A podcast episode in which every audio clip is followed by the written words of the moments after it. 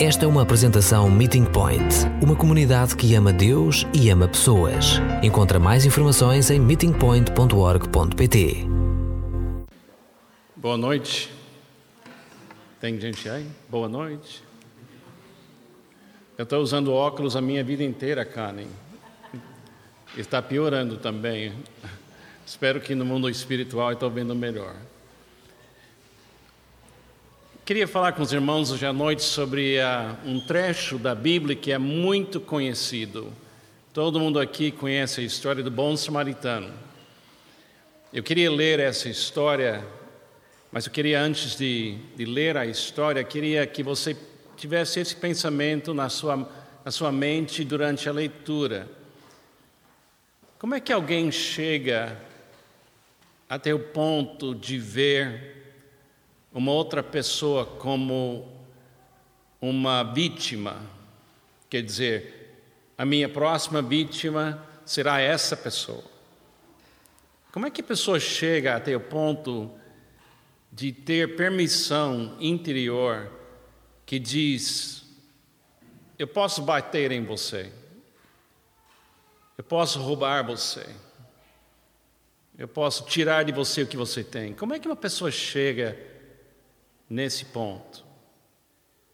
O que é que tem que acontecer na vida de alguém para ela chegar nesse momento de desvalorizar uma pessoa dessa forma? Como é que o marido chega até o ponto de pedir que ele, ele dá permissão para si para agredir, a, agredir sua esposa? Como é que uma pessoa chega nisso? Pessoas nascem assim?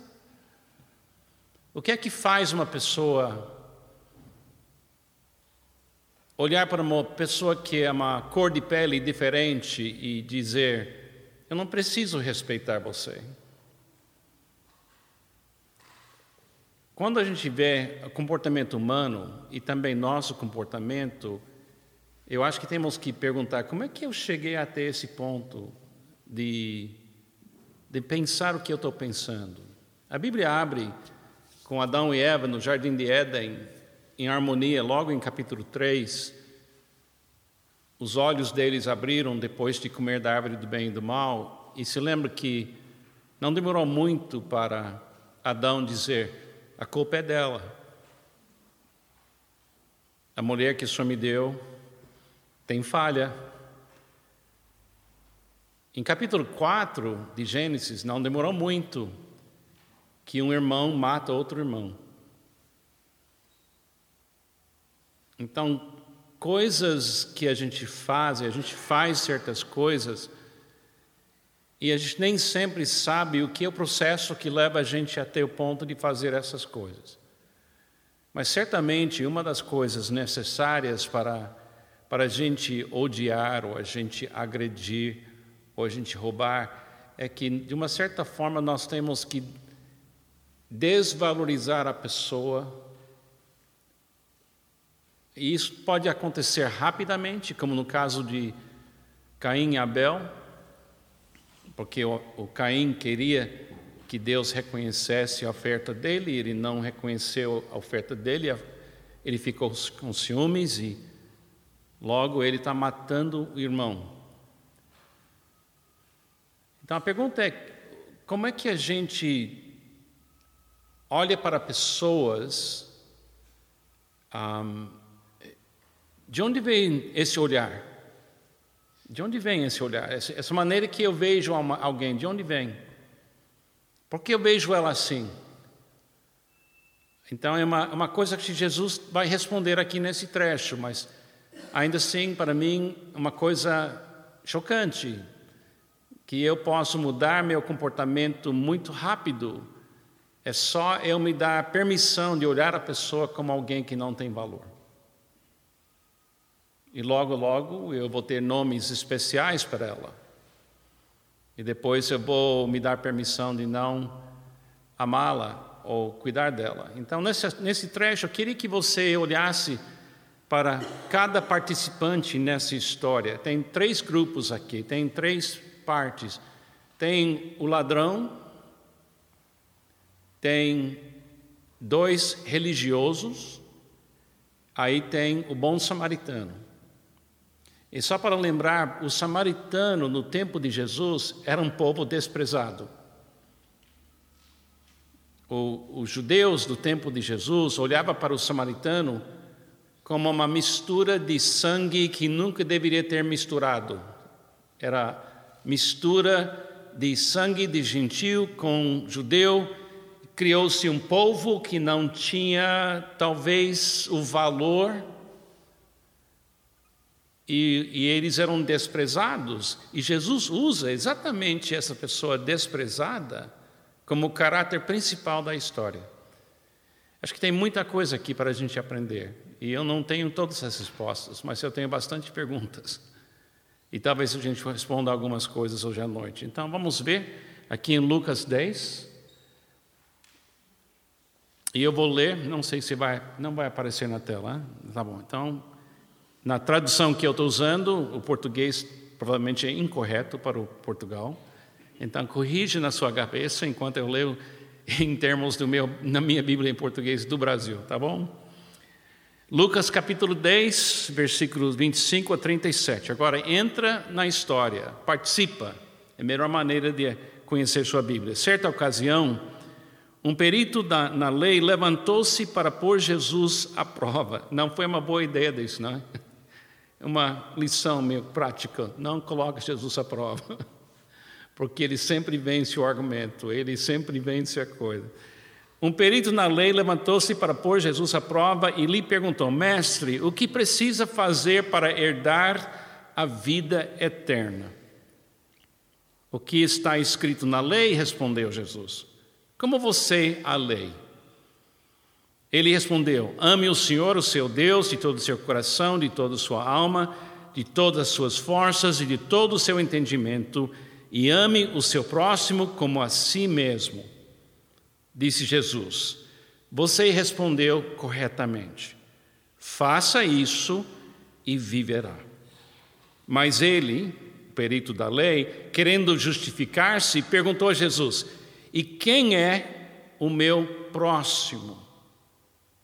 Quem é o meu próximo? Porque se não é meu próximo, eu estou livre da responsabilidade de amá-lo. Então, quem é meu próximo? Em resposta, disse Jesus: Um homem descia de Jerusalém para Jericó quando caiu nas mãos de assaltantes. Estes lhe tiraram as roupas, espancaram-no e se foram, deixando-o quase morto. Aconteceu estar descendo pela mesma estrada um sacerdote. Quando viu o homem, passou pelo outro lado, e assim também um levita, quando chegou ao lugar e o viu, passou pelo outro lado. Mas um samaritano, estando de viagem, chegou onde se encontrava o homem e, quando o viu, teve piedade. Teve piedade dele. Aproximou-se, enfaixou-lhe as feridas, derramando neles vinho e óleo. Depois colocou-o sobre o seu próprio animal, levou-o para um hospedeiro, daria e cuidou dele. No dia seguinte, deu dois denários ao hospedeiro e lhe disse: Cuide dele. Quando eu voltar, lhe pagarei todas as despesas que você tiver. Jesus agora pergunta para o perito da lei: Qual desses três você acha que foi o próximo do homem que caiu nas mãos dos assaltantes? Aquele que teve misericórdia dele, respondeu o perito na lei. Jesus lhe disse: Vá e faça o mesmo. O que chama minha atenção é que é revelado aqui nesse trecho três filosofias de vida, ou três maneiras de olhar para outras pessoas. A primeira é a, a filosofia de vida do ladrão, ou talvez podemos falar o paradigma do ladrão. E olhava para uma pessoa que estava subindo, fazendo sua viagem, e ele olha e diz: O que é seu é meu. O que é seu é meu. Então, alguma coisa nasceu no coração do ladrão uma permissão de dizer: A vida tem me tratado muito mal. A sociedade tem me tratado muito mal. As pessoas que têm nunca me dão nada. Alguma coisa na mente dessa pessoa ou pessoas justificou olhar para uma pessoa desconhecida como sendo uma solução para os meus problemas e eu vou tirar dela, vou tirar dela tudo que ela tem, porque é, o que ela tem é meu. Ah, se a gente faz uma leitura da história do mundo, não é muito difícil ver essa filosofia sendo escrita vez após vez, após vez, após vez, após vez, após vez. Em termos práticos, numa família, um pai pode olhar a sua mulher como propriedade. Um bem que é feito para satisfazer o que ele quer. O que é interessante é pensar que, para esse processo de eu olhar alguém como sendo alguém que existe para me beneficiar, eu tenho que valorizar muito eu e desvalorizar, desvalorizar aquela pessoa até o ponto que eu posso ver ela sofrendo, até quase morta, mas ainda assim eu não sinto em mim nenhuma nenhuma sensação que eu deveria mudar minha maneira de me comportar. A gente vê isso muito. Ah, em sociedades espalhadas pela história do mundo. E é difícil jogar pedra porque eu acho que não existe nenhuma nação que nunca chegou a desprezar um grupo. Eu, como americano, é muito claro para mim, na minha infância e conhecendo a história do meu país, não é difícil eu identificar exatamente uma fase do nosso país onde pessoas deram para si mesmos a permissão de dizer: Você é minha propriedade, você será o meu escravo. Também no Brasil, onde eu moro, isso aconteceu. Mas eu não conheço uma nação onde esse problema não nasce. Às vezes nasce em roupas bonitas, mas nasce. Agora, por que eu estou enfatizando esse grupo um pouco? Porque eu tenho uma sensação que eu também pode cometer esse mesmo pecado se você me colocar em circunstâncias onde nasce essa mentalidade. Eu acho que eu sou pecador. E sendo pecador, eu não posso dizer com honestidade, nunca seria capaz de fazer isso. Bom, se tivesse nascido em outro tempo, ou tivesse nascido em outras circunstâncias, talvez eu poderia ser ladrão. Eu tenho que entender que Jesus não está dizendo que tem pessoas boas e pessoas más, mas tem pessoas que enxergam de um certo jeito. E essa pessoa que enxerga desse jeito está contribuindo para o mundo ficar pior. Então, essa filosofia, o que é seu é meu, corre perto de mim também. Por exemplo, Vamos imaginar que eu estou trabalhando numa firma e outra pessoa recebe uma promoção e eu não. Então, eu penso que o que é dela, a promoção é minha. Então, eu vou falar mal dela até ela perder o cargo e assim eu posso adquirir o cargo. Tem muitas maneiras de olhar para pessoas e dizer: o que você, o que é teu é meu. Então eu quero que Jesus me cure dessa tendência de querer o que é do outro e estar satisfeito com aquilo que eu sou aquilo que eu tenho. Outro grupo que ele descreve aqui é interessante, ele ele pega o samaritano, que era o desprezado, aí ele pega o sacerdote levita, que são as pessoas admiradas, as pessoas mais, vamos dizer, vivendo bem. Não eram ladrões, mas a maneira que eles enxergaram a pessoa ferida revelou várias coisas a respeito da maneira que eles estavam vendo. A filosofia deles não era o que é seu é meu, era o que é meu é meu. O que é meu é, não mexe comigo.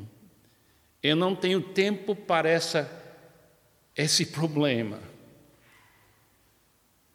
A religião é interessante, é uma pessoa que vive da religião, e eu vivo de uma certa forma da religião há mais de 45 anos, como pastor. É muito fácil ter uma teoria da realidade que você explica para todo mundo, mas que você não vive. Jesus alerta para nós no Sermão do Monte que tem pessoas vestidas de roupa como se fosse ovelha, quando por dentro são pessoas que têm uma filosofia que eu vou ter o que é meu, ou até pior, roubar.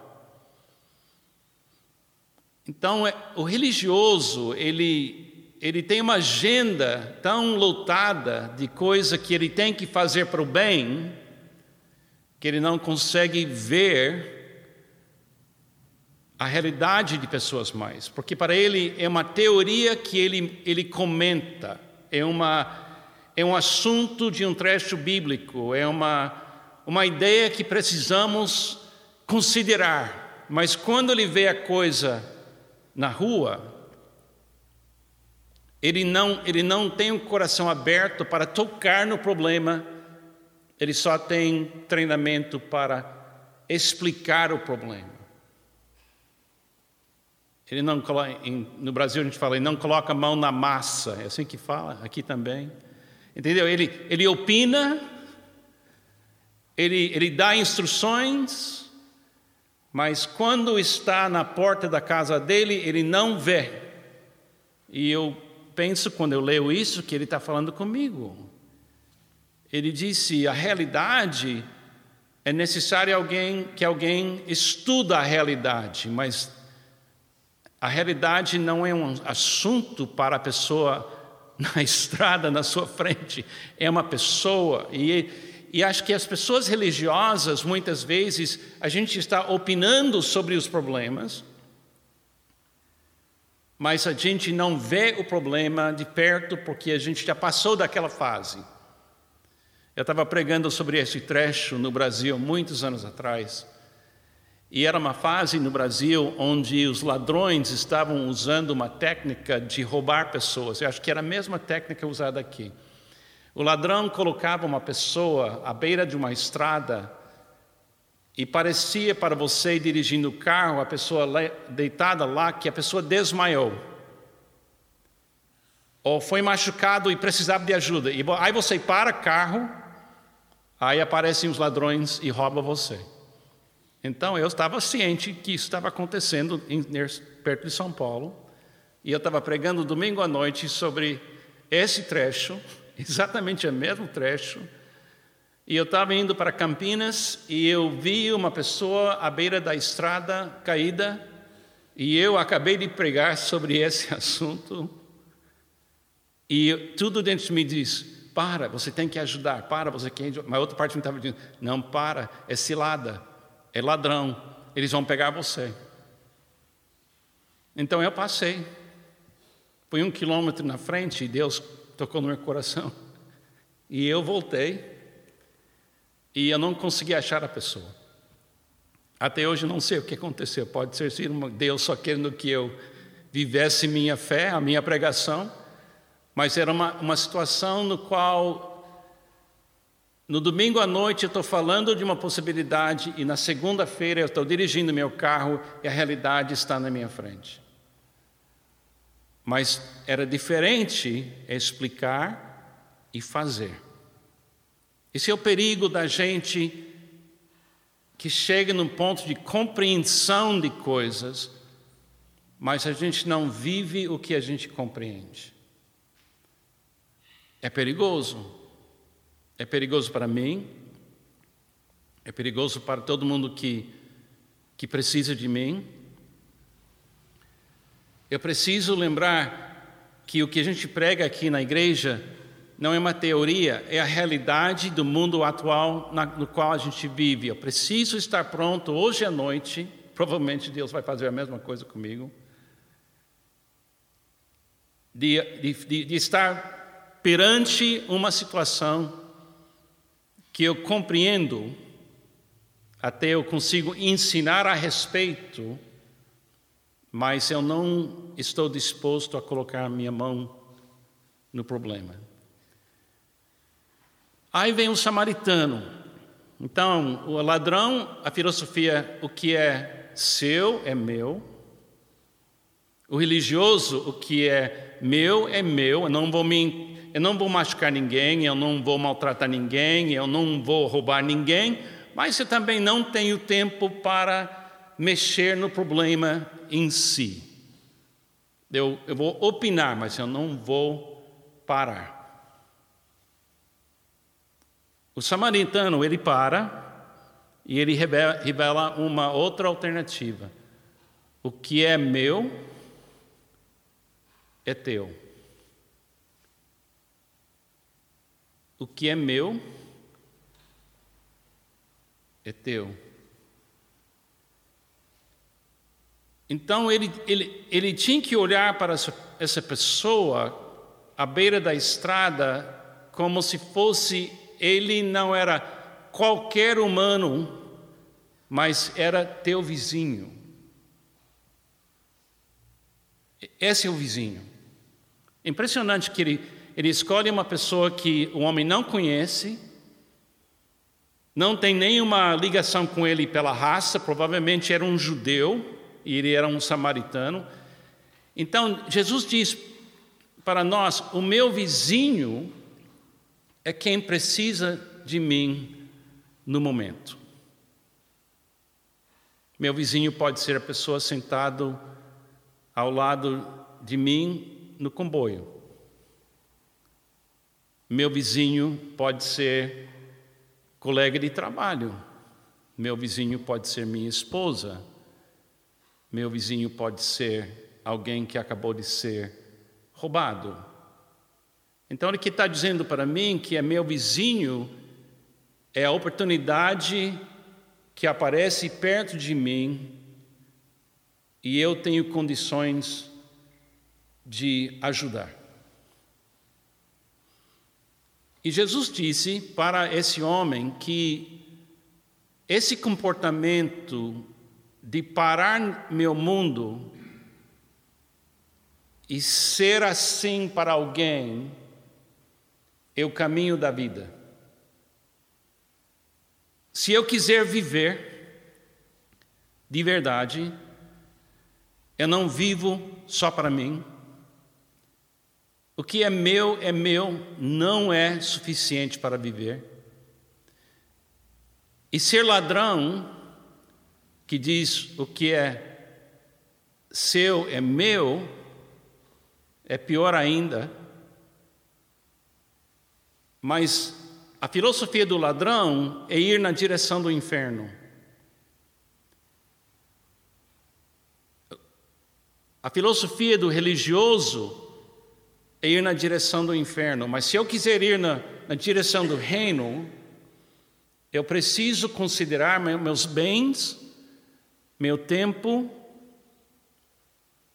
meu talento, minha compaixão como sendo disponível para quem precisa de mim.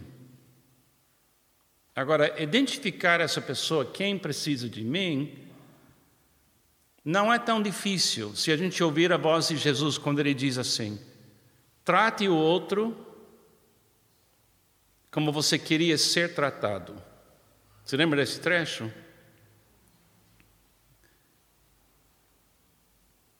Trate o outro como você queria ser tratado. Então, eu estou à beira da estrada, alguém acabou de me quase matar, alguém roubou a minha roupa e me deixou para morrer,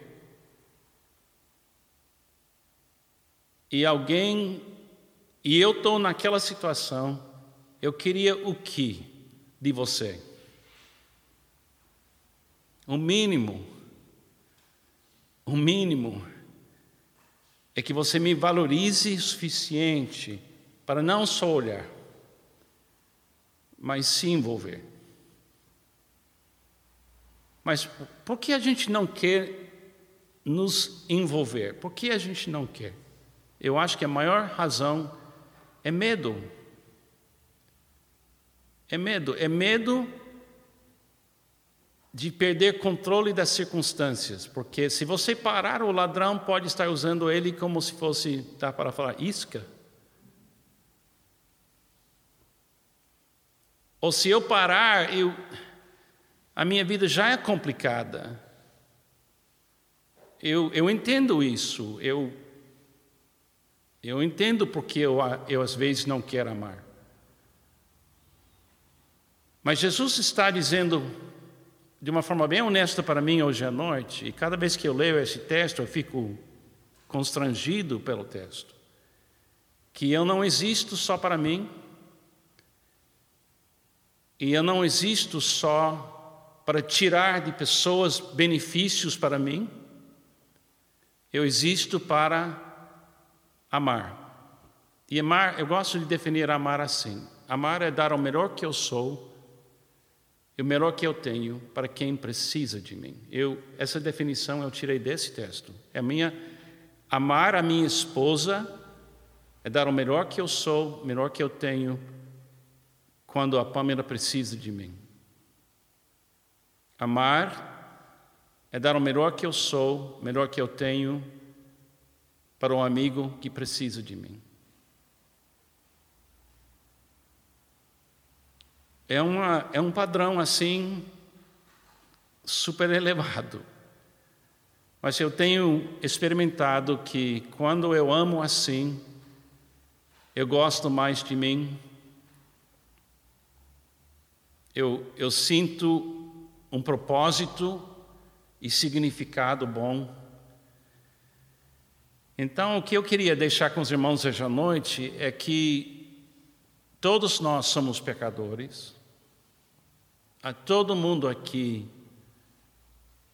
erra, na minha opinião, nessa, nesse cenário aqui. Eu não acho que ninguém aqui que pode dizer jamais eu Somos iguais nesse sentido que a gente é capaz de ignorar e de não parar. E eu não quero jogar em cima de vocês um fardo além do que você consegue carregar, mas eu quero dizer para os irmãos: cuidado com a maneira que você olha para pessoas que não podem cuidar de si. Cuidado quando você vê uma pessoa e você consegue ignorar o drama que ela vive. Ah, eu, eu nunca faço isso. Eu vejo, eu faço muito aconselhamento de casais. E eu posso dizer para você, muitas vezes, você não percebe a dor da sua esposa, ou do marido, ou dos filhos que está acontecendo na sua frente. Também é assim comigo.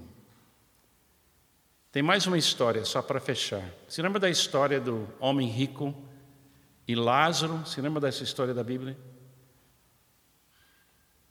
Lázaro estava na porta da casa do homem rico e o homem rico conseguiu passar por ele todo dia e nunca mostrou compaixão.